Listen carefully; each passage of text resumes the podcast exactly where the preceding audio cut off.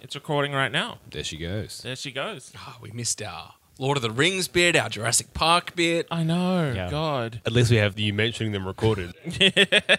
Future historians will, will know that there were Were those bits. bits at least. We won't have the primary sources. That's like fitting with the dinosaur thing, right? Because then the, the scientists will reconstruct those jokes incorrectly. Oh, that's Oh, good. true. Yeah, You know, yeah, yeah, the yeah. other one will be like, that's you, you put the punchline at the start of the joke. That's right. And, and- or there'll be things like, you know, um, no, that, that bit belongs to a different joke. Mm. You just, you just kind of just kind of put that in. That joke originally had way more feathers. It had legs. this one doesn't. Da, da, da, da, da. None of our jokes have legs.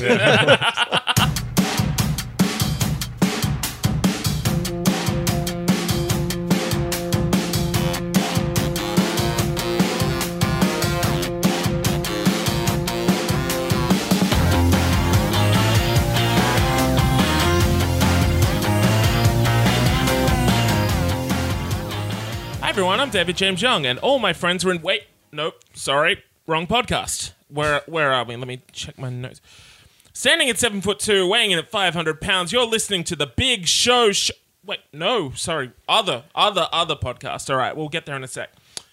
All right, let's do this. How are you? What the fuckers? What the fuck buddies? What the fucking it? Wait, that's not even my podcast. I don't even know why I have that written down. All right, here we go. We are Hottest 100s and Thousands, and we have taken control of your radio station. This is the podcast in which we normally talk about the songs that have been deemed hot enough to be in the Triple J Hottest 100. My name is David James Young. I'm one of the four voices you're going to be hearing for the next hour or so. Joining me once again, Adam Buncher. Very sneaky cross promotion. So I was fucking fishing. Like, pl- come here, plug your shit. It's I not mean- your time.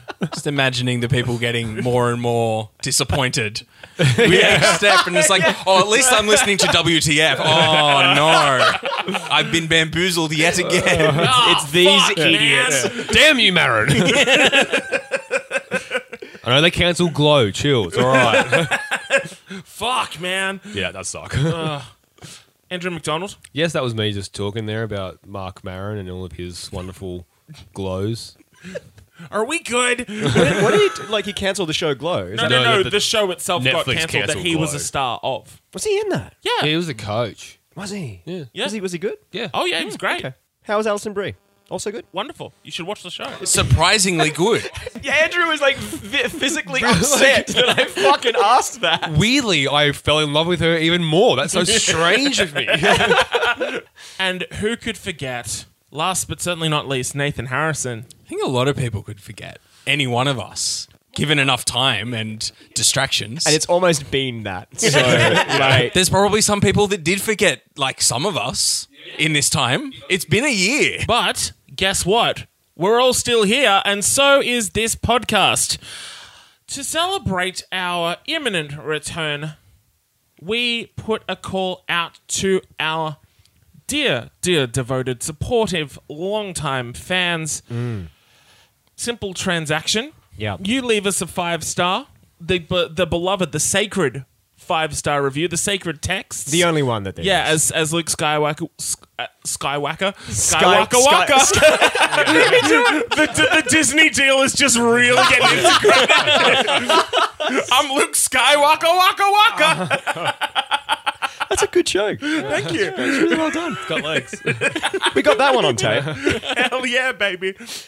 Uh, but yes, in exchange for a five star review, we are going to be reviewing songs specifically requested by fans of the show that gave us the aforementioned five star reviews. Yeah. There was there was a tragedy. We lost we lost all of our five star reviews. so yeah, of course. Got to get them back. When we were bought up by Disney. Yeah. Yeah, And this is the closest we'll actually get to like a telethon. really. basically. so far. So far. I mean, let's not take that off the table. let's keep it firmly on the table. No, no, no. Just an offer for a theme that we can lean into throughout the course of the episode, should we choose. Yeah. See how those reviews are going. How many are we up to, Johnny? And it's the same amount because this it isn't takes happening time in to the- moderate them. like, it just doesn't work. it's not, it doesn't work at all. So the twist is the song has to come from a year that Triple J's beloved uh, evening program Super Request was on the air. So any time from between 1998 to 2011. which was the years that uh, Rosie Beaton was hosting Super Request on Triple J. Did you, any of you like get on the air or get get a request in on on Super Request? Because I was on a couple times. Yeah, I was on once. Yeah. Yeah. What what you what you get in? Friends Rom's bucket bong. baby. Hell Nice, yeah! nice. Great Yeah. choice. Excellent choice. Mine was um, "These Walls Don't Lie," which was a uh, song by a uh, Swedish rapper called Promo, um, who I was a big, big, big fan of back in like 2004. Do you spend much promo now? Uh, it's And I'm been not a just while. talking about your podcast. I'm Yeah, talking- yeah. Ah, there we Ba-da-ba-da-ba-ba. go. yeah, like I love that record, The Long Distance Runner. He's also part of a crew over in Sweden called the Loop Troop Rockers. How many umlauts on Loop Troop? Sadly, no, no umlaut on What Loop Troop. I is know, going bullshit, right? on? I know, it's bullshit. What about you? I, I, do, yeah. yeah. I, I did get in. When churches were just starting to break through, Ah, yes. um, didn't have the album out yet. oh, right. but So this the- would have just been when, like, was it Recover or Mother We Share? I think it might have just been Gun. Oh, sh- that's my favorite song on that record. Yeah, I think I, I love think I- that song. I requested Gun. Great. Which is funny to say. Nathan, have you? I don't think I did. I think because I didn't start listening to Triple J until like mid high school or whatever. yeah. And then because I started getting into punk then, I think I got. Stop listening to anyone. Well, no, I, I, I- I got frustrated. It's like, oh, like most of the stuff that is getting played on Triple J is just not the stuff that I'm really interested in. Yeah, It's like, you- oh, Super Request. This is where the other stuff gets played. And then I just discovered that there are yet other types of music Yeah. that's still not punk. that's still not what I was interested Yeah. in. Yeah. You know. But also, you had internet, so you Yeah. could Find, Yeah, I was I was just find a 128 kilobyte rip of a Bad Religion bootleg. And you're happy. 128. All right, bougie motherfucker. It was 96. I'll pop tell that you into what. Winamp with some nice plugins. Hell yeah, dude. Now Get, we're a, talking. get a nice skin. Get a really nice skin Really nice. on No, Winamp. dude, man, I always I, used, I love the, uh, the classic one. with We the talked about head. old internet. Andrew's fucking Yeah, logged dude. on. Yeah. the, the- the green Sundown. Head. It's like that meme of the grandma being led away. yeah, it's like, you, but it's talking about you know, Shockwave. yeah, you, you- you know, you know, there used to be a music player that really whipped the llama's ass. Sure, Andrew. So, from this point on, we are going to be doing two episodes of four songs, uh, all of which have been requested by supporters slash fans of the show. So, uh, just at the start, want to say a big thank you to everyone that has left a review and gotten behind this silly idea of ours. Really, really appreciate it. And uh, interesting little mixed bag of songs to talk about across both episodes. So.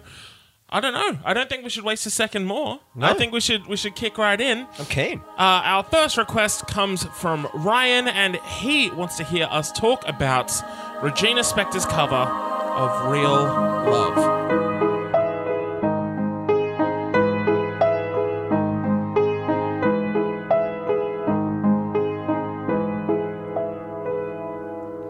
All my little plans and schemes lost like some forgotten dreams. Seems that all I really was doing was waiting for you.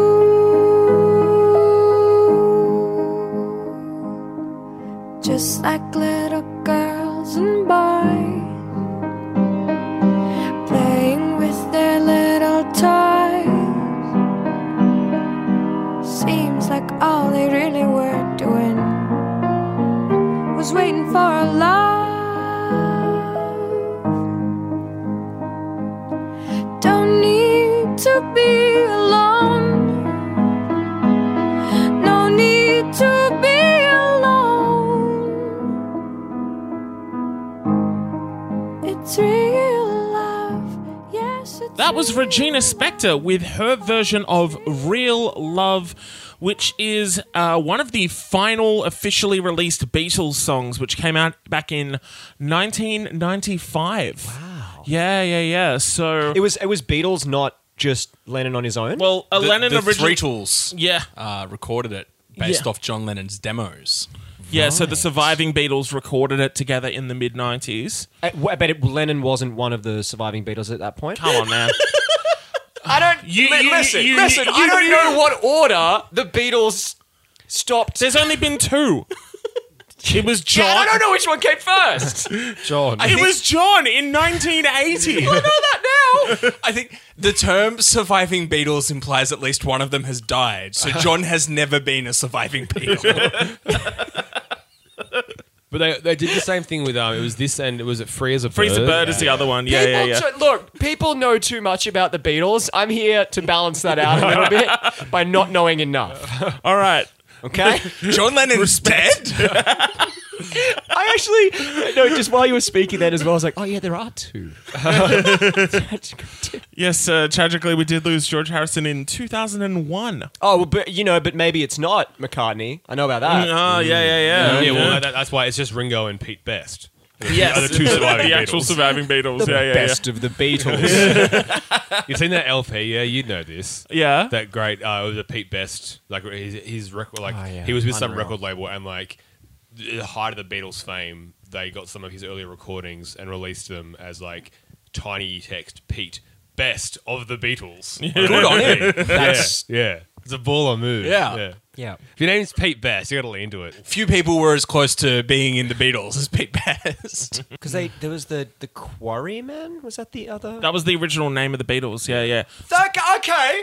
Right. So did we all hear that? That I knew that that thing. Well done. Yes. You didn't know John Lennon was dead? he was shot. It'd be a great, great bit to be like, wait, so you, you know who Mark David Chapman is, but you didn't know John Lennon was dead. I know him from his other stuff. from Wings and I know, I know him from his harsh critique of Catcher in the Rye. Or did he not like that, or did he like it too much? I don't know, man. If you read a book and then it makes you go and kill a dude, did you like the book or hate the book? a dude not related to the book. I mean, at least they're not a fence sitter. Like, feeling some strong way one way or the other. Yeah, it wasn't a seven at least. you know? Yeah. J- J- JD Saliger's like, look, any response is a good response. I'm just glad the conversation's still going. So this was recorded by the three remaining pre-wingers. Yeah. Yes, indeed. No. 'Cause they weren't- I mean, I get, yeah. At, at the time, they were the surviving Beatles. Yes. But based on um, some of Lennon's original demo recordings, yeah. Yes, back in 1979 and early 1980, which was the year, sadly, we lost John Lennon. Very But gained a lot in Catcher in the Rye. Yeah. Discourse. Discourse. Stonks. Sometimes. I mean, I think that was part of the reason that I read it. I yeah. thought it was fine. Seven out of ten. Didn't make me want to do anything much. Just love, lo- love the way he catches all that rye. Yeah. He's very good at it. Whole grains are um are important. You're just moaning about whole grains in the car here. No, no, no, no. I was moaning about how agricultural monoculture is not the best way to encourage gut biodiversity, Andrew. on his monoculture oh, shit. Look out. Uh, just eat something other than bread. Just eat bread, but also not bread. That's, that's it's, all. It's called a sandwich. it has bread and not bread. That's the toast sandwich. Yeah. Good God. Uh, anyway, uh, 12 years after this song was officially released, uh, the divine Ms. Regina Spektor recorded a cover of this song uh, for a, uh, a charity compilation called Instant Karma, uh, which was a Amnesty International uh, approved uh, compilation album of John Lennon covers. Now, if 2020 has taught us anything, not everyone should be covering John Lennon. Looking at you, Gal Gadot, and looking at you, fucking Will Ferrell, and Oh, fucking yeah. Kristen Wiig, and whoever the Celebs. fuck else. Yeah, whoever the fuck else thought that was a good idea. Also, looking at every other s- like.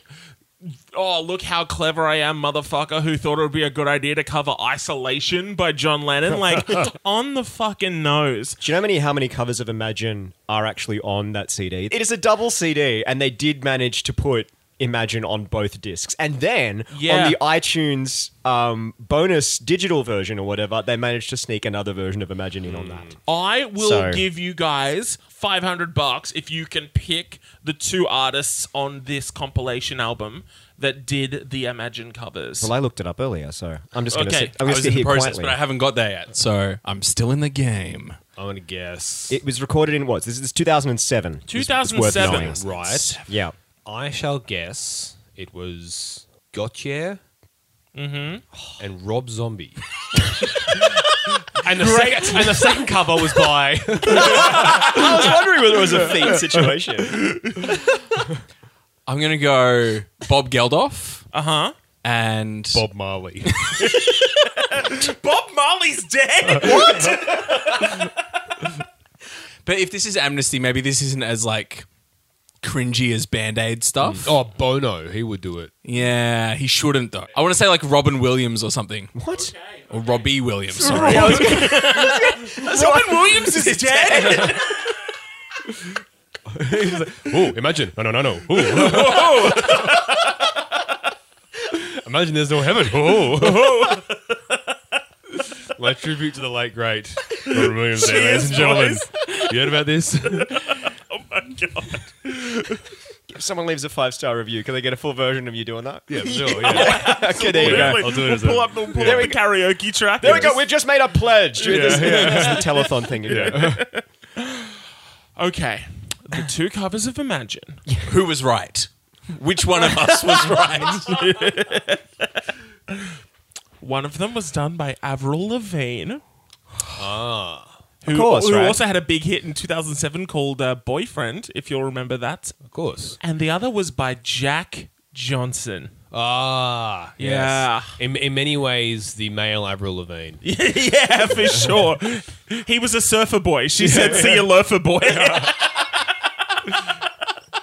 so, in amidst all of these tracks, uh, Oh, Bono was there, by the way. oh yeah, yeah, yeah, Yeah, yeah, Uh, you- you, you- two, they you two- opened it. yeah, you two Yeah. did the title track. They covered Oh, right. Uh-huh. instant, instant karma. Very good song. Yeah, great track. They got him out of the way because they knew he had to be there. Gone. It was Amnesty International. Yeah, Like yeah, Covering yeah. John Lennon songs, Bono's. Bono's Yeah. like oh yeah, he posted on that right thread in the first. wheelhouse for sure, for sure. just saying first. Yeah, yeah, Yeah. yeah, that's what it was. Just Bono's like first, lol. Uh, my boys REM. Uh, the classic lineup of REM actually reunited for this. Mm. So Bill Berry recorded with them for the first time in almost a decade. Uh, Big and Rich, Jackson Brown, Yosun Nador, who we've talked about on this podcast, An alum. Green Day, Black Eyed Peas, Ben Harper, Snow Patrol, Mattis Yahoo, the Postal Oh, absolute Service, dude. yeah, the Flaming Lips, uh, and yeah, it closes with uh, Regina Spektor. Was, was this recorded specifically for that? Or was Ah, Yes, this it recorded was. earlier? Um, uh, but uh, yeah, it was also performed uh, live in the studio on Triple J, Right. uh, which is why this song became very popular here. This is one of those rare instances where a cover of a of a John Lennon slash Beatles song has like a particular version has eclipsed the original. Like basically, the only other one I can really think of is Joe Cocker's version of "With a Little Help from My Friends," where like right. it's so good, though. It's yeah, real right? good. Oh, yeah, God, yeah, it's yeah. good. You know, taking this like jaunty Ringo-led song to this Mm. fucking blues waltz Ah. that just fucking brings the house down. You know, and similarly, like I like the original just fine. It's a it's a lovely version, but like what Regina does here is just so perfect. Like she's always had that perfectly fragile and vulnerable voice, and it's so distinctive and instantly recognizable. She has just such a great approach to this song, you know, just really stripping it back and getting to the emotional core of the thing.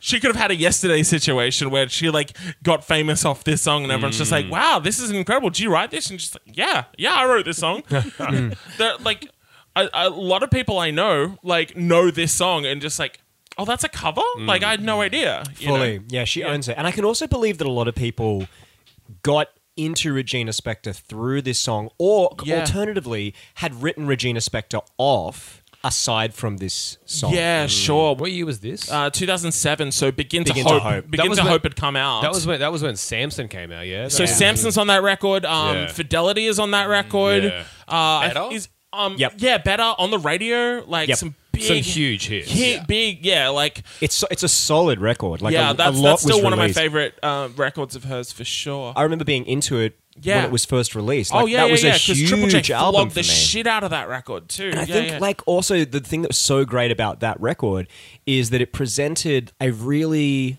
accessible, clean, sharp way into the kind of indie aesthetic. Yeah, It was, it was very much the pop sensible version of that. So like me as like a as a blossoming indie kid or whatever who was you know just starting to discover all of all of the, that whole world, right? Here's Regina Spektor, and it kind of comes ready made. But at the same time, I think th- th- her aesthetic and the reason that I say that I reckon there were some people who probably liked this song and didn't quite like her other work is I think she also tended very much towards the whole. This is kind of a loaded term to use, but I think it's kind of appropriate. But like a manic pixie dream girl. Oh, yeah. kind of Yeah, yeah, vibe. yeah. Or That's- like or like I really my favorite movie is Amelie kind of thing. To say it like that now is to say it out of context because in the Yeah. time like to say like oh yeah like you know it, it her music sounds like the movie Amelie would have been just a, a, a warm statement. Yeah, fully Yeah, right. yeah, Because because it was all that well, well, time. like, like everything that becomes cliche, right? The original things aren't that bad. Like I think, I think Amelie is a gorgeous movie. It's Yeah. very sweet and funny, and like it looks beautiful. Oh, absolutely. Um, and likewise,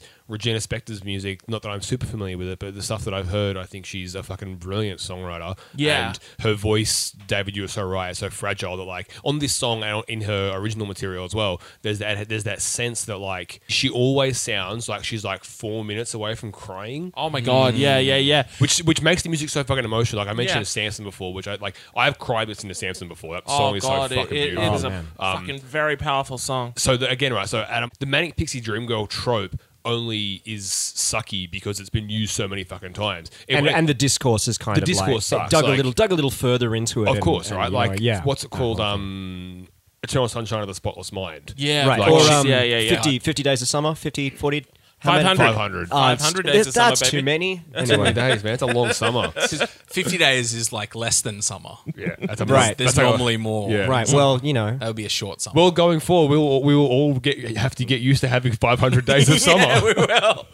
Joseph Gordon-Levitt's dead. you know, but like on that, like the aesthetic of it, I have this strong memory of this friend of mine in high school who was like, you know, typical kind of guy in a in a sports. Listened to metal most of the time, and I have this vivid memory of him talking about Regina Spektor, who he really got into against all odds, and saying like, "Ah man, she just makes me want to put Polaroids up in my room." And this is like a blokey bloke saying a statement like that, and I, I think there's something to be said about Regina Spektor at that time. Yeah. totally really cut through. But this is gorgeous, and e- exactly like I think if you didn't know, like this just is a quintessential Regina Spektor song. Like for Absolutely. everything, like the sparseness of the piano and the way her voice just kind Just of like lilts lilts, and- yeah. around the lines. Like she's Yeah. And then you go back and listen to the Beatles version, and it's like there's so much more structure to it. yeah, yeah, yeah. It's less delicate and less dynamic, and you're like this. This version is incredible. John Lennon's songwriting in particular, I think, is very good for this. Is just the, Yeah. the the simplicity of it all, and even like the way that the lyrics, what they're trying to express, is done so simply, and that's that's a sign of craft. Is you can distill everything down, you can express it, not using any flowery language or whatever, Yeah. just very simple statements. But when you give that to someone as expressive as Regina Spektor. All of a sudden, she can really make that live in a certain way, and the and the thing that gets me about the performance of this is very much just how effortlessly and masterfully she swells the dynamics and then brings it back and the push and pull through there and it's incredibly subtle but it's just like that's it's virtuosic Yeah, for Yeah. sure. Yeah, it's a fucking beautiful cover, man. Like I, I've heard this before, this cover, but I, I don't think until prepping for this, I'd actually heard the Beatles version. Mm-hmm. Going back to the Beatles one, it was just like, oh man, like you guys really wrote this for Regina Spektor to perform. And yeah, it- yeah, yeah, it's, yeah, it's yeah. A, so, so fucking well done, man. We've all said it, but like, if you didn't know it was a cover, you'd be like, that's a great Regina Spektor song, and it is. Totally. But yeah, like, yeah, yeah. the other thing about this that is like I get the most out of um, is because the context of when this came out, just being a teenager and hearing a song about love, Yeah. shit like that hits different when you're a teenager. Oh, for right? sure. and uh, and you you engage with it in a level of sincerity and you get on board with it and you and you feel the feelings there and it's like in a lot of ways I don't think I'd really experienced any feelings of love at the age when I discovered this song so in many ways it kind of shaped what I thought love felt like or if I was kind of th- those kind of feelings were starting to emerge in some ways like this amplified that so it, it very much fed into the real emotional landscape that I felt as a teenager in a very, very powerful and affecting way. And I think the song will always be really endearing to me because of that. And like going back and listening to it now made me reflect upon that. And that was kind of lovely and nice. And I think because Regina brings a kind of like naivety and immediacy to it. Like I feel like her performance is close to that teenage idea of love. Whereas I think like Lennon, you know, and this is kind of beautiful as well. When he was writing it, was very much someone who had written a lot about love already, and was trying to kind of you know bring a little uh, coda or, or a little distillation of everything that he had thought about love before in the in in this song. Um, so to have the the comparison between like that intention with Lennon wrote it, writing it and uh, and Regina in performing it, and then myself kind of like as the intermediary between that. It's kind Mm. of really nice. I I've, really I've like often that. said you're halfway between John Lennon and Regina Spektor. yeah, you have said that a lot. Yeah. Yeah. Indeed, indeed. It's so interesting when you said about how Lennon obviously wrote a lot about love, and you particularly like with the really early Beatles material. Like Yeah. you go back and compare how, like you're right that the simplicity of these lyrics and everything like that. It's similar to like it's it's the Hemingway approach to writing, right? You just parse it down to its bare structure. Um, but like you compare. How elegantly done this song is compared to like ob- obviously they're trying to serve completely different purposes, but compare this to say like "Love Me Do," it's just like worlds apart in how much his songwriting has grown. Wait, wait, wait. Hang on. Just circling back for a sec. Ernest Hemingway's dead. Da,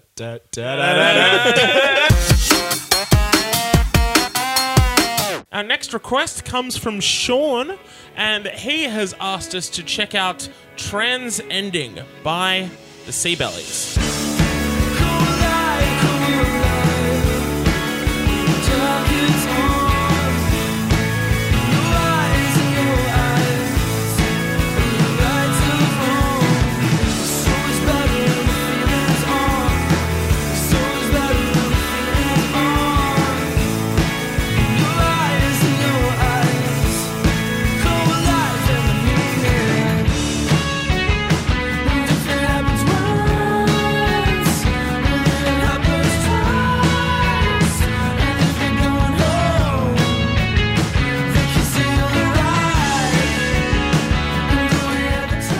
Seabellies, uh, as requested by Sean, that is the track Trans Ending. Adam, Hi. uh, we are we are in Floor Tom indie era, my friend. Yes. Yeah, we are Oh, right in the sweet right? zone. This is Yeah. where it got. The V necks are, are very deep. The deep V's Yeah, are there. the, the deep V, but you've got an ironic um, necklace, Oh, like yeah. a like a little harmonica Everyone or has a something. scarf for some reason. yeah, I'm wearing a scarf and a floppy beanie, lot and of I, telecasters, and I have a lot cardigan of on. telecasters. Um, Yeah. yeah. Oh, s- t- tellies. tellies. so many man. tellies. Yeah. Yeah. um, I cannot believe this was requested. I like I was floored when I saw the request for this. You come hate it through. that much. No, I mean, This is your catcher in the rye. I really thought that this was a song that I knew and very few people knew, and I loved and very few people loved. I knew the name Seabellies Yeah. because like they played around a fair bit for like good solid two years there. Yeah, so they're a Newcastle band uh, formed in 2006. There is a there was a brother duo um, Right. inside there. They really took off around the, this this era, 2010, when this was released, Yeah. and with the release of their debut album from Limbo Lake, they got three songs on high rotation on Triple J from that album. yeah, right. Nothing Um, to be sneezed at. Developed also quite a reputation for themselves for some some very kind of dynamic live shows, which unfortunately I didn't get a chance to to kind of witness at the Yeah, time. yeah. Again, they Um, were just one of those names I saw on posters a lot, where it's just like, oh yeah, those guys are playing again. So I'm piecing together a lot here because, like, I, I am not myself a primary source when it comes to the Seabellies, and and Yeah. being an Australian band at that time, there isn't a whole heap around. But um, I know that their debut, despite the fact they only formed in 2006, I think they they started being active quite.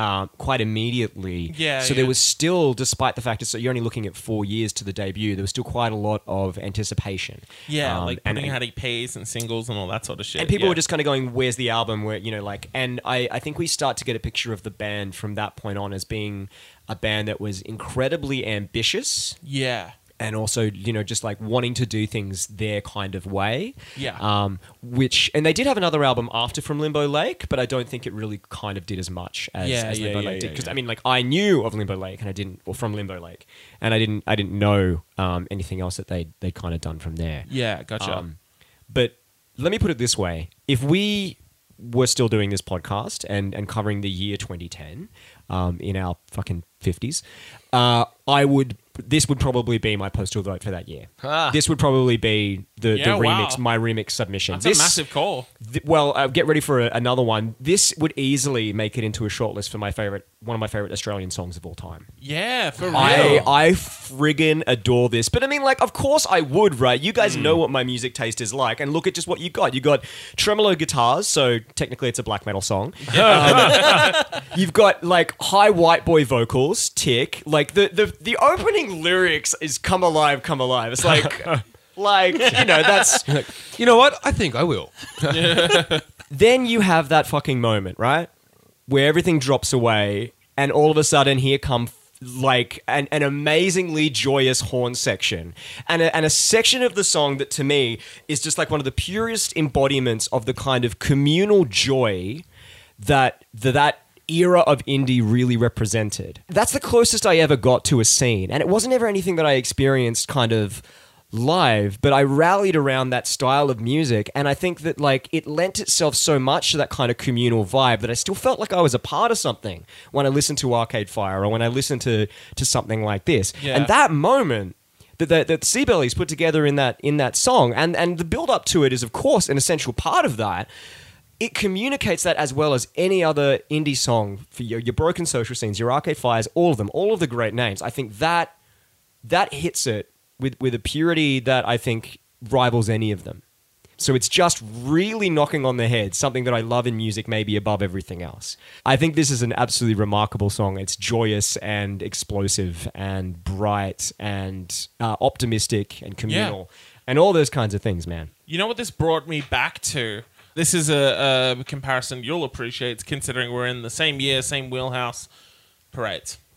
Absolutely parades. yeah. Absolutely parades. This huge, amazing Technicolor fucking daydream of a record, and Yeah. like this is in a very similar wheelhouse. And listen, from Limbo Lake, for people who, who heard this and, and really enjoyed it, is well worth the listen.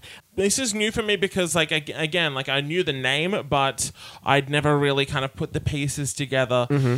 And I feel kind of dumb, man, because like hearing this, I'm just like, oh man, I should have been in on the fucking ground floor when this shit was popping off, man. Like, if I could have seen these guys back in the day at like the Harp Hotel or Totally. at like the Oxford Art Factory or something like that, like that would have been real fucking sick, man. Yeah. I really, really dug this. The vibrancy and the tone and just uh, the arrangement, like everything just comes together so, so nicely. This Mm. is really, really cool.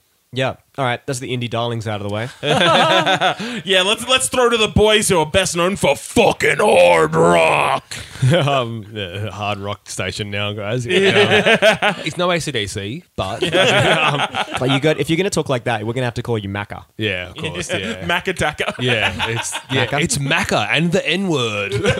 Bow, bow, bow. It's my name.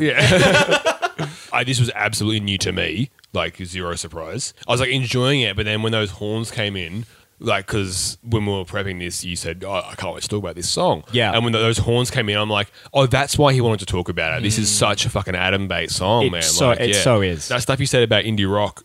About the communal aspect of it all and it all coming together, kind of thing, and it works not only in the sense that so many of the bands, the members come and go, they pop in and out, kind of thing. Like it's like like you mentioned broken social scene who i love and like how like their lineup is just a amalgus whoever's around to record kind of thing like that and like when they Yep. d- recorded their most recent record like as a f- feist pops up on a track and it's just like well, true. Fe- Feist was Yeah. everywhere on uh, her early work as yeah well. yeah, Like, uh, Yeah, so goddamn. like hearing that like when, like the, that, that communal aspect of indie rock is such an appealing thing and you think as well Yeah. with um like to go back a bit a little bit earlier but like um Nutrimilk Hotel and all of like the Elephant Six label they're all intermingling all the time Um, Exactly, yeah. but hearing this was like, oh yeah, man, I forgot that this was a fucking moment. You, you wouldn't hear it and be like, wonder when that song's from. You'd be like, that song's from about 2007, 2011. Yeah, That's when yeah, it's yeah. from. Yep. Um, that's why. That's why I love it. Yeah. That's why I also loved. You mentioned the the most recent Broken Social Scene album. I think that's like the the album with the most recent release date that captures the spirit of that. Dude, I love that album, man. It's- That's they such a nailed beautiful it. record. It's un- it was underrated. Yeah, I thought it really was underrated beautiful. in the Yeah. year that came out. Um, so yeah, this is like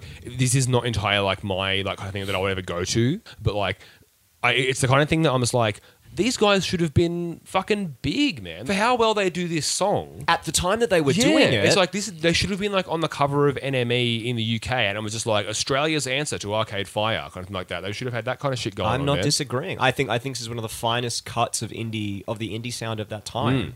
And I know exactly why someone was passionate about requesting this because it's the kind of song that when you when you hear it and you love it, you can only assume that other people haven't heard it and Yeah. will love it, and you Yeah. want to trumpet that out. It would. it Oh, would- yeah. and also it, it'd be so obvious to be in the countdown as well, right? Yeah, I'd never heard it either. But even like listening to it and like absolutely like when the, the horns kick in, it's so yeah, it's so bright, it's so surprising and lovely. But I had like a palpable feeling of like being in my car in like 2009 uni. I was never like into that scene, but Yeah. just through uni, like I knew so many people that were like that was always one step away. I was listening to Arcade Fire and and and all the bands like that, but like I had like a physical like memory of, of what it was like to be that age driving like at night in my car that you know I'd only got my P's a couple of years beforehand or whatever and like Yeah. it was huge there's something about that all those tones and, and that, that vibe that's just like it's it's a time capsule but For sure. it's this is like this song is such a beautiful example of of that style and that moment for everyone And as much as you want to give it to everyone, you want to show everyone, there is a special thing that I think this song occupies for me because I still, there are so few undiscovered gems that you have. Like, in the majority of stuff that I listen to, it's it's widely acclaimed. I'm not going to shock anyone by saying, like, hey, do you know Blonde by Frank Ocean's really good? you heard about this? Um, and yet, this is one of those, one of those Mm. bands that I don't need to reach to like it. I don't need Yeah. to try too hard to have something that not many people have heard. That's actually only okay, but you're holding on to it like it's something incredible because no one else has heard of it. Mm. This is this is amazing, and and I loved it from the second I heard it. And it also has that that added dimension to me that it's not something that everyone knows. So- Yeah, it's one of those tracks that like you can safely recommend it to somebody. If someone's like, "Yeah, man, like you forgot it in people," it's just one of my favorite records of all time, and you'd be like, "I have got a fucking song for you, motherfucker." Oh, yeah, you got the ox chord with you. yeah, yeah, yeah. Just just just fang us that ox chord, and I'll uh, Yeah. you know. Better not play trash, mate. Next minute, the, the entire back seat has a horn section. Yeah, yeah. Our next request comes from Spencer, who wants us to talk about Anarchy Means I Litter by Atom and his package. I got a patch, I got a pin. I'm team political beliefs from the same zones as my friends. I got a five finger discount to the little record store. It's easier to get the stuff I want out.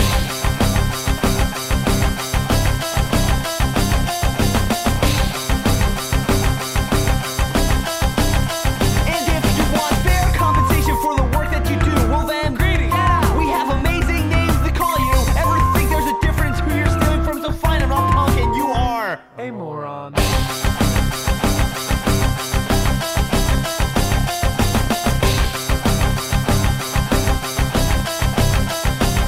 We're gonna tear this stupid city down, throw our trash, our trash, trash on the ground. Liberate that bottle of liquor. Oh, I get it. Anarchy means that you litter. We're gonna tear this. That was Atom and his package with the track Anarchy Means I Litter. Andrew. David. Hey! It's good to see you again. It's nice. Yeah. everyone Yeah. listening just brushing a tear And it's and it's like the weird thing we had in ISO. It was like Andrew, David. D- d- no, you go. no you go, you go. Marco. it's a good bit now that like everyone's out of the house again to say no you go in person Just- yeah. or in the middle of someone talking, going, no, no, no, you're muted. Yeah, yeah, yeah. Or just start jacking off at work. Speaking of jacking off, Hmm. uh, packages. Yes. Uh, yeah, Adam Adam and his package is um just a one man band. Adam Gorin is his name. Oh, do you reckon that's like because I was commenting earlier about the the atom atom thing because you you were all saying it with a, Yeah. with, a with a soft T. It sounded very much like I was being implicated. Do you want me to do it with a glottal stop instead? Try, try it just for me now. It's like- Atom. Atom. Atom and his eh? package. Hello. yeah, I, I like that. Yeah. I, I, Yeah. I do like In it. that. The best one is when you realize that like you do that subconsciously with certain things. Like um What? like the gospel You, stuff. you just get cockney subconsciously. you you do when you like When I say "gore blimey governor," I get really cocky. yeah. yeah. Who is Robin the sidekick to? Batman. you didn't fucking say that. That's how you say Batman. You say Batman, don't I say, you? I say Batman. Batman. no, you say Batman, No. and then you No. realize you're Cockney. No, never Yeah. done that. Yeah. Batman. Okay, right. You must not have ever heard me talk about Batman. Ameny's package is a one man band um, From Britain, innit? Yeah, from made by from uh, Adam Gorin. Um, he's just it's just him and a synthesizer. Those are the titular um, and the package. oh, that's where the package. Yeah. Mm, Yeah. Cool. Um, he's been making this kind of electro synthy pop punk stuff kind of since the early 2000s, I think, maybe the late 90s even. He stopped for quite a while for a number of reasons. I believe, unless I'm getting this wrong, he went into being a chemist or something, or like a like a like a, a science kind of guy. He was diagnosed with some sort of diabetes Type 1 diabetes. type oh, di- one diabetes Yeah. and being an, ind- an independent musician and living in the shithole country that is America, he didn't have any health care, so he had to stop doing the thing he liked and get a job, which is the fate we all live, obviously. Yeah, so he stopped for a while, but now I believe he's back at it now, and he's, he's in another band, I believe, the man Adam Gorin. He hasn't Oh, it's like he's, he's still making stuff to like now. not as now, Adam now. and his package, but he's in a band, I believe. Oh, yeah. that's right. Yeah, That's um, sick. yeah. But this track, um, I'm not super familiar with Adam and his package. I've heard a few of their tracks or his tracks rather, but I did know this song because it's a funny name. There's a Tism song. Uh, yeah, they brought up Tism. Yeah, woo, five star, five star, five star. Um, Tism track called Anarchy Means Crossing when it says Don't Walk, and the names were similar. I'm like, oh, yeah, I'll take this track out, and I've always thought it was pretty fucking fun. I have an inherent kind of fondness for the cheesiness that is one person or like two person synth punk bands. There's a charm that goes with that. That like the idea that you're obviously not going to be making punk rock, punk rock, um, in that way. Even though, actually, fun fact: the first band who were ever referred to as punk rock music was Suicide, who were a synthesizer duo. That is a fun fact. Mm. Yeah.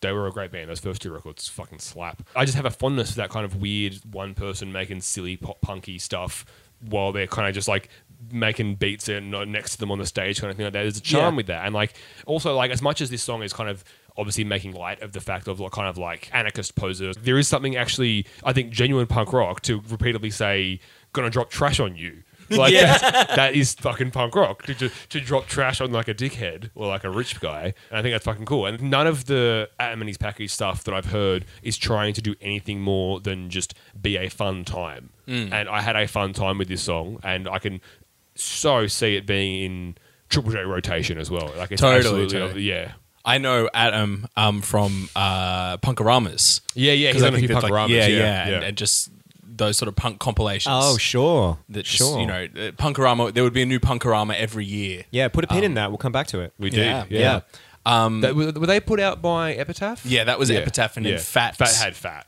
Um, yeah, yeah, Fat and- music for fat people and yeah, stuff. all those ones. Um, but you're right. Like it's just super fun. It also reminds me of um, I think we saw them together at the Oxford Tavern. The punk group. The punk group. One of the greatest underappreciated joke bands of all time. It was just Right. two two dudes wearing matching like all black with a, a baseball cap, doing like synthy punky songs about rainbows and Yeah, the members in the band of the punk group are named the model and sex object after after after two Kraftwerk songs, and I believe like they're they're both. I think they're like Portland-based queers. Heaps of their songs are just like anti-Christian, like to the point of ridiculousness that you couldn't take it as an actual critique of religion or anything, and like talking about how gay they are. And but yeah, Adam and his package super similar to the punk group. Yeah, yeah.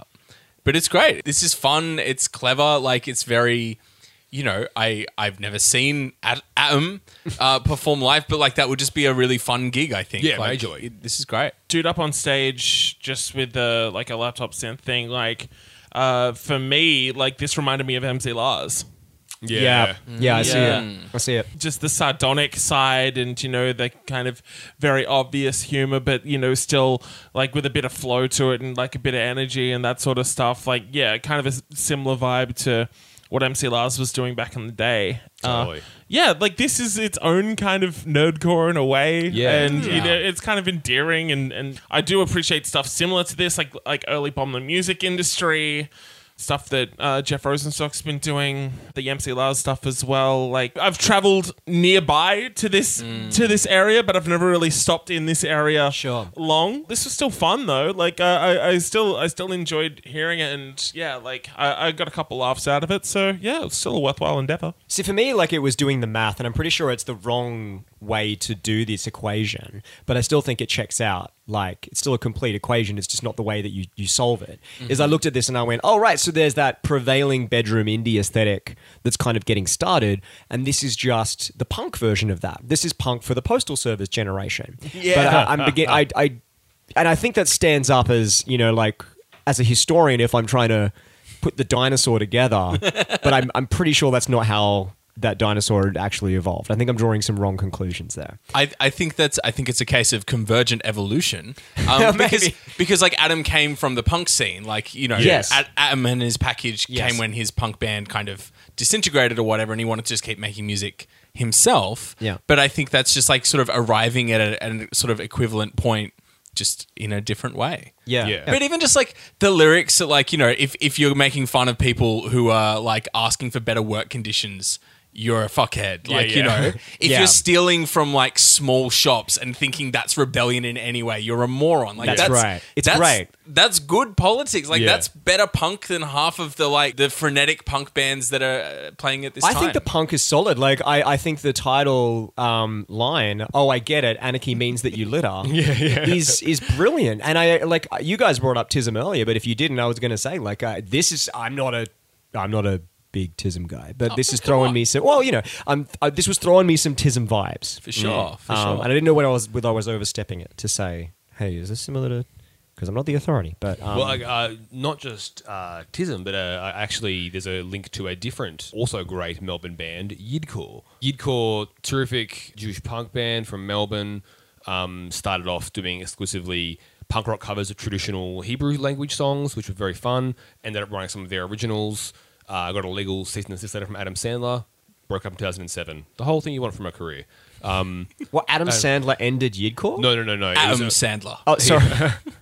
he um he sent them a cease and desist letter earlier in their career because they did a version they did of the um, e- everyone have some Hanukkah. It's yeah, time for Hanukkah. Yeah, they did the punk rock Hanukkah song. Right. kicks ass. So Yeah, much fun. yeah, yeah. Um, but anyway, they ha- on their last record, um, the terrifically underrated 2007 record, they tried to kill us. They failed. Let's eat. Has a song on there called "Happy New Year, Atom," because the singer and now acclaimed and brilliant novelist Bram Presser uh, is friends with and Atom. the, yeah, and the eponymous package, and um, He's met the package. yeah, um, yeah, because like th- th- they met because like I guess they're both like Jews in punk rock. Well, actually, in, in the punk rock Hanukkah song, uh, one of the very first lyrics in there, the lyrics are, "If you feel like the only punk without a Christmas tree, here's a list of people who are Jewish just like you and me." The next lyric is, "Adam's package got the eighth day slice." Excellent. Great, they oh, Love I it. m- Miss Yidkor so much. Yeah. Yeah, they have a song "Happy New Year, Atom," which uh, br- it's it's about the real life friendship that Bram Presser has with Adam Gorin because Adam lives in the US and Bram lives in Melbourne. So Bram sees the New Year roll in before Adam does, and every year for like as far as I know, it's been over a decade. They get on like a chat client, and then Bram tells him what it's like in the future. That's so. It's so sweet. it's such a sweet, great so- bit, man. That's such a good. yeah, bit. I love it. yeah, Yeah, love that. so yeah, and I, I think that kind of sweetness in its own way exemplifies what Adam E's package does, right? It's this silly, dorky thing that if you lean into it, you're like, ah, it's fun. Yeah. But it's still got the like. Even musically, I think it carries the punk energy. Yeah, like definitely, There's, there's yeah. punk riffs in there. Yeah, yeah. You know what I mean? And it's and it's so jaunty and whatever, and it's so left of center as well. Like it, it but it doesn't give you time to stop and think about what's happening before you're already singing it. yeah. and Totally. Mm. before you're already, it's just like straight through. Um, and it's great. And then the more you think about it, it turns out, no, it's fine. You didn't need to freak out to begin with. And if you did have more time to think about it, you would still probably like it. it's probably okay. It's probably, yeah, it's probably great. Our final request comes from Michael, who wanted us to talk about the Yeah Yeah Yeahs. Oops.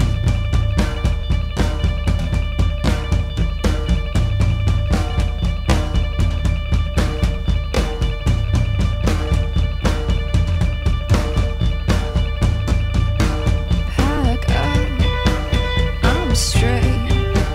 Oh no. oh, oh,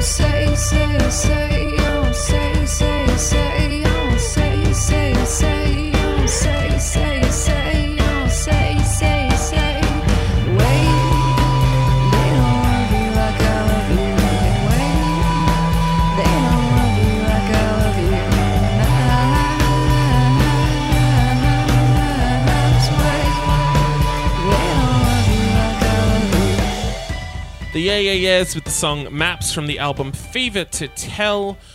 Uh, you are probably wondering wait, this didn't get in the hottest 100? This song, widely regarded as one of the biggest and most important songs of the 2000s, didn't get in the hottest 100? No.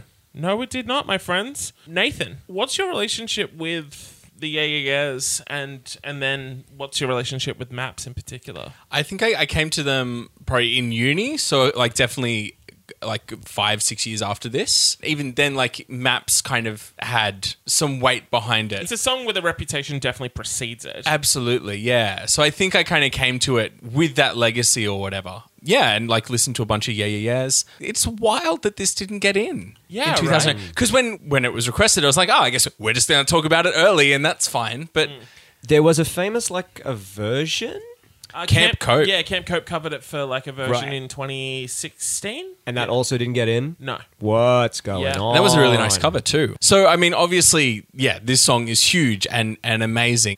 Coming back to it now and and like you know listening to it and having re- and really thinking about it, like there's a sort of quiet radicalness to it. Like when that Mm-hmm. Yeah. chorus starts, it's it's so small for such like an anthemic idea and, and moment and, and it certainly builds to that but even when it starts and it's this small thing there's such a like intimacy in that moment this is the, this is what I, I really realized when I came to this song, and it's something I've talked about in relation to music um, before, particularly sad songs. Right, is that you can have representational and then you can have presentational. You can have a song that it's like made by a depressed person and it's exactly the kind of song a depressed person would make but you can also have a song that's just trying to represent the feeling of what it's like to be depressed this is not trying to represent heartbreak this is a heartbroken person writing a heartbroken song and and singing it in a heartbroken way. I think if Karen O was trying to sing this song as a heartbreak song, it wouldn't be as low. It wouldn't be Hmm. as high. It sounds like it's really hard to sing it. Like she, Karen O is incredibly theatrical in her voice, whether or not you're seeing her on stage. You listen to to Fever to Tell, she's everywhere. Oh, And yeah. Hmm. there's all these little ad libs going in there. She's going skirt and all that, but like there's none of that Yeah, here. that's literally the hook of Date with the Night. Cha cha cha cha cha cha. Yeah. Yeah, exactly. Dab, screwed, drip, Scoot, scoot. all of that. But here, like, it's too close because this was this was real for her that she was writing this about her boyfriend at the time and the long distance relationship that they had. Angus Andrew from the band Liars. Yeah. Ah. Uh, in fact, many people think, not officially confirmed, that uh, MAPS, M A P S, is actually an acronym standing for My Angus Please Stay, which is gives you feels to say. Mm. Pretty Yeah. lovely. Well, that Um, also ties into the song's music video. It's a very simple video. It's a video within a video. They're on set. They're set up to film a music video, and the video is the music video for maps being filmed. It's a picture within a picture. But there's something about the performance that really just takes you away, right? There's the the reactions of the crew, everyone just standing around and kind of nodding along to the song, watching Brian Chase, who is like one of the best drummers in indie rock of the last 10, 20, probably even 30 years. Like, he leads the charge on this song, obviously. Apart from that opening uh, guitar loop, his drums are the first thing you hear and they drive the song. Watching Nick Zinner just kind of shimmering away, kind of dancing in the corner, like kicking into overdrive when that riff kicks in. And of course, you focus in for little moments on Karen. And there's a moment, th- there's an instrumental break, and she just holds out the mic, and one solitary tear runs down her face. It's one of the defining shots of 2000s music. Well, you, you know that that wasn't acting either, right? A- Angus was supposed to show up to that Yeah. to that to that recording to that filming. yeah, yeah, yeah. Yeah, and I, I think he, he came later, but he was late, and like they're And she was just about to leave on tour as well. So, like, it was Yeah. like, you have to come today, otherwise, they don't see you. and then, just it's all there. The other thing that I think does a lot of carrying in the song is the room, the space between the tracks. It was very raw and very primitive. There were uh, vocals, guitar, and drums. That's everything that you hear. Nick sets up that loop at the start. The Tremolo, it's a black Yeah, metal song, Yeah, yeah. yeah. Obviously, it's a, it's, a, it's a black metal song. Then he'll just add in the lead over that. And hearing lead guitar with no rhythm behind it is such an interesting prospect as well. Yeah. But also when it kicks into the It's huge. And that's where the emotion of the song comes from. Yeah, Yeah, it's the yeah. instruments carrying the intensity. But also, like, in terms of what I was saying about it being separated, if you're trying to convey a song about separation and Yeah. about isolation, having these individual, s- like, instruments sounding as if they could be played in different states. Yeah, yeah, yeah, let yeah, alone yeah, not, you know, totally, not even in totally. the same room. Like Yeah. it, it conveys it conveys it so well. And f- For all that, it's an incredibly simple song. lyrically, it, it really follows the um, Iggy Pop's cornflakes contests method of songwriting, i.e., in twelve words or less. Yep. I mean, it's it's just so much more powerful for that when you realize that it is just the same kind of lyrics repeated a few times. Like it's a real a torch song. Where, like, it's the kind of love song where you are just holding your love light for somebody despite the fact that like it's not going well or they're leaving you but you just are still like no i'll stay please please kind of thing like that like you please stay with me like just that kind of pleading and just her just continually saying wait they don't love you like i do like uh, which was taken from an actual email that she sent as well. that's that, that's that, that's uh, You the- know, that is fucking Why are you tragic on tour for man these people playing to these crowds? These crowds do not love you like I love you. that's just tragic man it's brave of her to have a written the song b Mm-hmm. shown it to the other yeah yeah yeahs and been like so how things going with angus then Yeah, Yeah, and then to be able to perform it and then release it as a single, like she obviously knows her songwriting craft. It's good enough that it's able Yeah. to be enjoyed. They're as all a beautiful remarkable song. musicians. Oh, absolutely, Uh, like, yeah, yeah, yeah. They've adapted and changed and evolved over their, you know, twenty years as a band. Uh, but it always comes back to Maps. You know, this is a, this is a real crowning achievement. Not only was this, you know, voted in in several decade end lists, but uh, this also had its own impact on pop music. Uh, so. This song was used as one of the blueprints and key inspirations uh, for a, uh, a little ditty known as Since You've Been Gone by Kelly Clarkson. Uh, so Really? yeah, Wow. absolutely. The again and again when her vocals kick off there. Down, You down. know, Oh, down, wow. down, Okay. down. That was one of the blueprints um, and like key inspirations for Max Martin and and co working on on that track. Now, l- about a decade on from that, uh, Ezra Koenig, uh, the lead singer of Vampire Weekend, wrote a tweet where he he was just like, "Wouldn't it be funny if the hook of Maps was, hold up, they don't love you like I love you."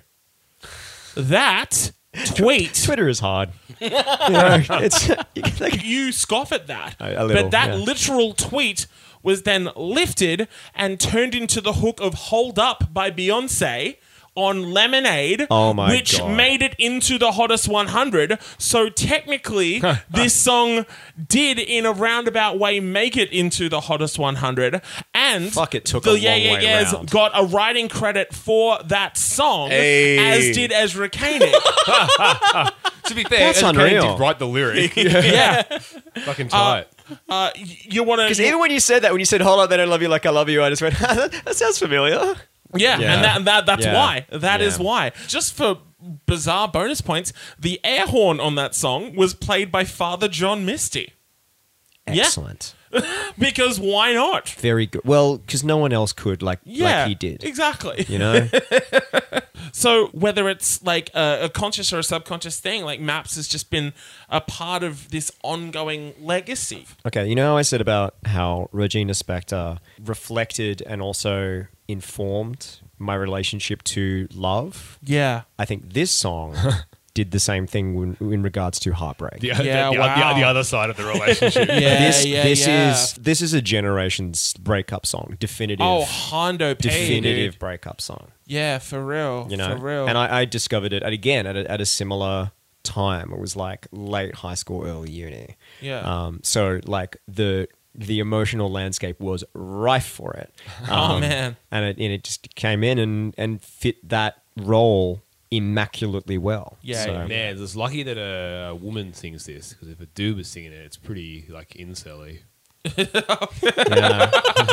you don't don't anyone get the idea of like doing the dancing on your own. Oh yeah, yeah, yeah. you know. Actually, like, this doesn't it's make it's up- hundred percent already happened. Yeah, well, this has been Mm. covered a bunch of like uh, Yeah. the White Stripes covered this, Anderson Pack covered it. Well, if the for- White I've- Stripes did it, it'd be fine. Yeah. Yeah. If Anderson Pack did it, it'd, like Yeah. those guys can do whatever Yeah. they want. Really. Yeah, Anderson Pack can literally do anything Yeah, yeah, he he'll wants. do whatever yeah. he wants. He's He'll the give a man. fuck. but I can't imagine him ever being sad. He's just he's just sunny. Yeah. Good time. Is he a party, man? He's just Anderson, Yeah, he's dude. Anderson Pack. Like But obviously, this song is just fucking beautiful and so sad. I, I, I don't I don't often listen to it because it's just it's just sad, man.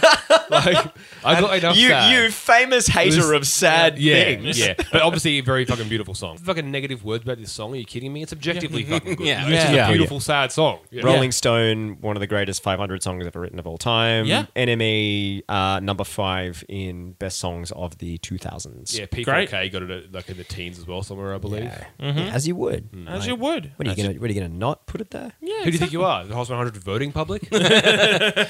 Yeah. Very weird. Took a bit too long t- for them to pick up in Australia. They came to Australia for. Do you guys remember Livid Festival? yeah, yeah. Yeah, I think it was 2000. It's not how you say vivid. Batsman. Yeah, famously, uh, Karen broke her leg on that tour and re- did the remaining dates rocking out in a wheelchair. So fucking respect for like Fucking A, yeah. keeping the show going. Yeah. That brings us to the end of part one of the super request edition of Hottest 100s and Thousands. Thank you very, very much for listening. We love you. We appreciate you. Uh, It's not too late as well. Uh, if you would like to make a pledge for a five star review, Pledge now. Pledge now. We Pledge, will. pledge, pledge, A, a pleasure of pledge. five stars or more will get you a personalized recording of Andrew doing, what did I say I was going to do? Robin Williams' voice as John Lennon's Imagine. Yeah, that's yeah. So Oh. first, first person to claim that gets that. Unfortunately, and um, don't let that put you, don't let that Be put sure you to off. remind Andrew about this because he will forget. Unless you don't want it, in which case, as you were, what fucking voice are we doing? the, the telethon it's voice getting, getting different. is it? Kramer from the movie phone episode of Seinfeld. Yeah, that's, yeah. Why that's don't the- you just tell me the movie you'd like to see? anyway, but i- if you want to do the Do thing, that. we Oh, will. yeah. Yeah. we'll do it. yeah, I'll do it. I don't know. I, I was just kind of speaking for everyone there, but I'm, Yeah. I'm down to do some more requests. Yeah, Yeah, absolutely. yeah. Get 'em if in. we get enough for a part three, we will absolutely do a part three. Because uh, you know, like it's worth saying, it is a telethon, and it is for a good cause. Yes, it's for a great cause. We have not as many five stars as we had. We need more five stars. Do your please. children grow up in a world where when they find our podcast on iTunes, there's only a handful of five star reviews? Like, Listen, it used can to you, can be. you imagine the heartbreak that that child's eyes will see when it turns around and says, "Papa, I thought this was the best podcast," and you're like, "I'm sorry, son, the simps weren't simping hard enough." For, don't for- call for them the- simps. yeah, our fans are simps. Our fans are simps for, the, for the hottest e boys in town. They're all SOBs. I'm not. I refuse to. I'm not going to go on record and say that I'm an e boy. I need more time with that. You can't see, but Adam is pulling the Ahigal face. I have been the whole time. yeah, of course. I didn't know. the way my eyes and tongue work. Good night, Australia. Fucking- Pledge early, pledge off. On behalf of Miss Adam Buncher, Batsman. on behalf- I think it's funnier when you do the, the soft uh, second syllables or batsman. oh, oh, you're a Batman, are you? Mm. That's, that's what I'm going to say. Miss Andrew McDonald. Good night. And Mr. Nathan Harrison. Bye. My name is David James Young. Five star reviews are good for us and you.